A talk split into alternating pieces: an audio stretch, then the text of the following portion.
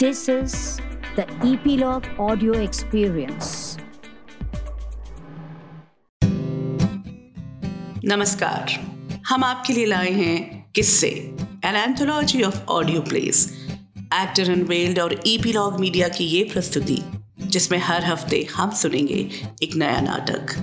इस श्रृंखला की शुरुआत करते हैं चित्रगुप्त की सभा से, रामायण एडिशन एक ऐसी सभा जहाँ महाराज चित्रगुप्त मृत्यु उपरांत सभी प्राणियों के कर्मों का लेखा जोखा रखते हैं। आज की ये सभा रामायण काल के पात्रों के लिए है। पाँच भागों में प्रस्तुत इस नाटक की लेखिका और निर्देशिका हैं कानुप्रिया। तो चलिए आपको लिए चलते हैं चित्रगुप्त की सभा में।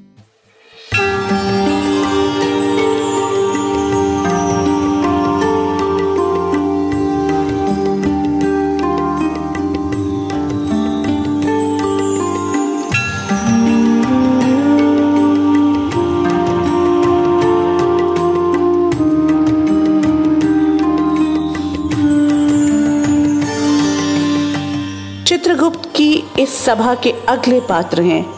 दशरथ नंदन, सुमित्रा पुत्र, राम के प्रिय अनुज परमवीर लक्ष्मण।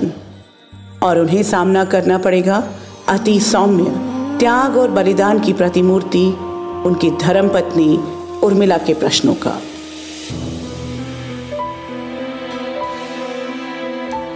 इस सभा में उपस्थित पूजनीय भ्राता श्री राम, माँ सीता, भगवान चित्रगुप्त और अन्य सभासदों को भगवान राम के अनुज, लक्ष्मण का प्रणाम। मैं अपने जीवन काल में की अपनी उग्रता और उदंडता के लिए क्षमा प्रार्थी हूँ। मैं अपनी पत्नी उर्मिला के प्रति किए गए अन्याय को स्वीकार करता हूँ और उनके सभी आक्षेपों को सुनने को आतुर हूँ।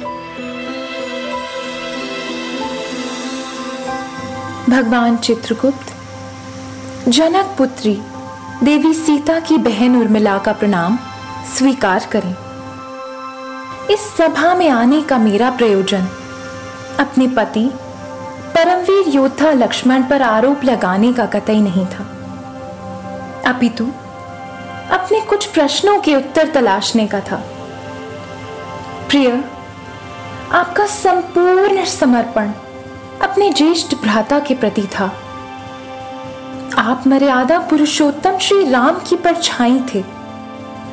किंतु मैं मैं आपकी भ्याता थी। न विवाहिता थी, न व्योवना थी।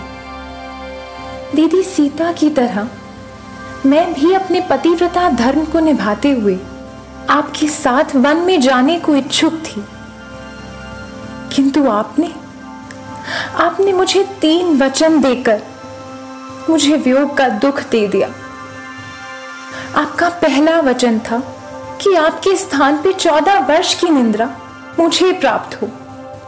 यानी कि मैं चौदह वर्ष तक दिन रात सोती रहूँ, ताकि आप चारों पहर जागृत रहकर अपने भाई एवं भावज की सुरक्षा कर पाए। क्योंकि मुझे वरदान था कि मैं एक समय पे तीनों कार्य कर सकती थी।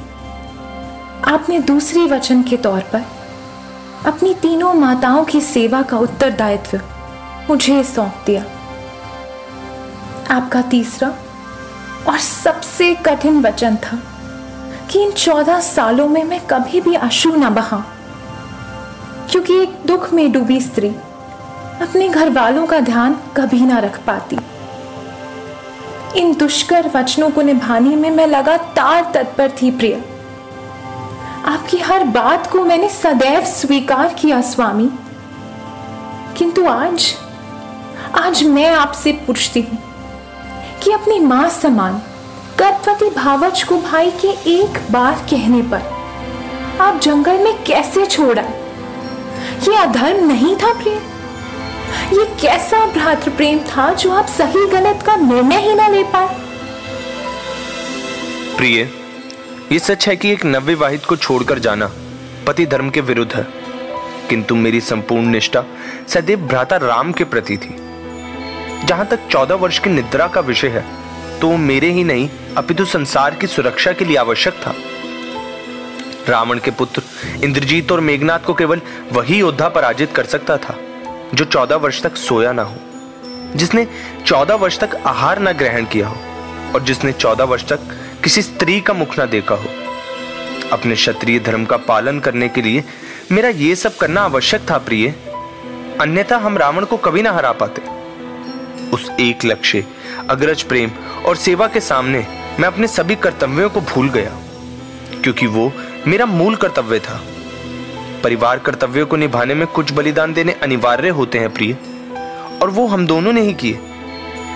इस सब के पश्चात भी मेरे जीवन का सबसे दर्दनाक और कठिन क्षण था माँ सीता को जंगल में छोड़ना। हालाँकि उस समय मैं इस बात से अज्ञात था कि माँ गर्भवती है। अपनी देवी समान भावच का वन में त्याग करना मेरे लिए अत्यंत पीड़ा युक्त था। किंतु बड़े भैया की किसी भी बात को अस्वीकार करना मेरे लिए मृत्यु तुल्य था। अपने अग्रज राम की हर बात को सिराकों पर रखना इस सूर्यवंशी का प्रण था। और आपका सूर्यवंशी धर्म क्या था प्रिय?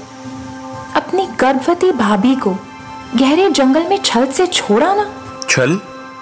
ये छल नहीं तो और क्या था प्रिय? उनकी मनपसंद फूल चुनने के बहाने उन्हें गंगा तट पर पहुंचकर सत्य बताना विश्वासघात नहीं तो और क्या था? ये मत भूलो लक्ष्मण कि मेरी बहन तुम्हारे भाई की पत्नी होने के साथ साथ अयोध्या की महारानी भी थी। श्री राम के साथ सीता का भी राज्यभिषेक हुआ था। वह दुर्बल नहीं थी। न तन से, न मन से। चौदह बरस का वनवास उन्होंने भी काटा था, जिसमें से एक साल वह रावण की अपहरिता थी। अगर उनकी पतिव्रता धर्म पर आक्षेप थे तो सूर्यवंशी मर्यादा के अनुसार राज्य सभा बिठाई जाती। अगर श्री राम आदर पूर्वक उन्हें वापस जाने को कहते तो मेरी बहन उसी क्षण मिथिला लौट जाती। राज्यसभा क्यों नहीं बिठा? सीता के अपमानित होने का भय था प्रिय। और एक अकेली, असुरक्षित गर्भवती महारानी को यू वन में छोड़ देना, उनका अपमान नहीं था। मेरी बहन उस स्थान से हिली तक नहीं, किसी विवशता के कारण नहीं। अपितु अपने स्वाभिमान के लिए। ये मेरा सबसे बड़ा अपराध था। सूर्यवंशी कुल का सबसे घोर पाप। ये प्रसंग इश्वाकु वंश का सबसे कलंकित अध्याय है। अपने बचाव में मेरे पास कहने को कुछ नहीं है प्रिय। ये संसार भले ही मुझे क्षमा कर दे, किंतु ये सूर्यवंशी कभी स्वयं को इस पाप से मुक्त नहीं कर सकता।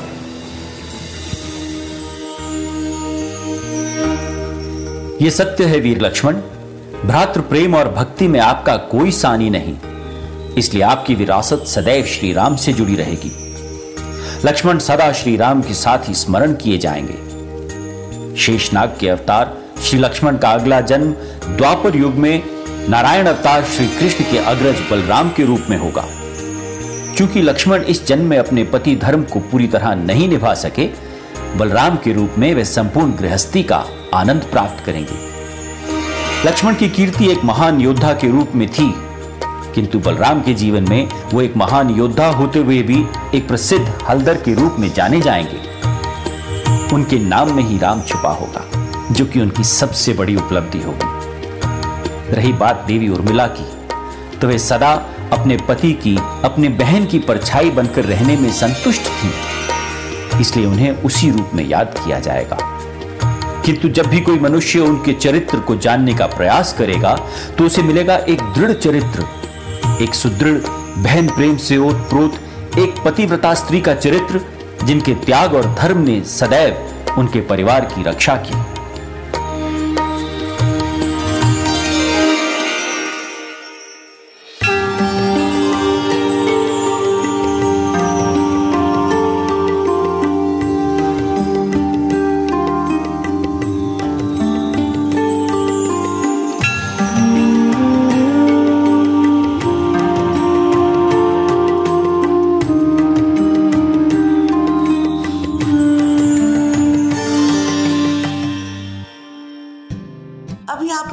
चित्रगुप्त की सभा रामायण एडिशन का भाग। नाटक की लेखिका और निर्देशिका हैं कानुप्रिया। कलाकार हैं चित्रगुप्त सी के भंडारी, रावण विशाल चुग, मंदोदरी ओजस्विनी, विभीषण आशीष बैनर्जी, श्रूपनखा रीटा प्रकाश, वाली तरुण मंगल, रूमा गुंजन शुक्ला, लक्ष्मण पीयूष गोस्वामी, उर्मिला मोहिता मेहता श्री राम अक्षय यदुवंशी, सीता गुंचा गायन और संगीत था प्रेम मूर्ति का। हम यूँ ही नए नाटकों के साथ आपके साथ जुड़ते रहेंगे। आप सब्सक्राइब कर सकते हैं हमारी वेबसाइट पर। या फिर आप इन नाटकों को अपने पसंदीदा पॉडकास्ट प्लेटफॉर्म पर भी सुन सकते हैं। Jio Saavn, Apple pod, Gaana dot com और स्पॉटिफाई। तो फिर Kisse an anthology of audio plays में फिर मुलाकात करेंगे। नमस्कार।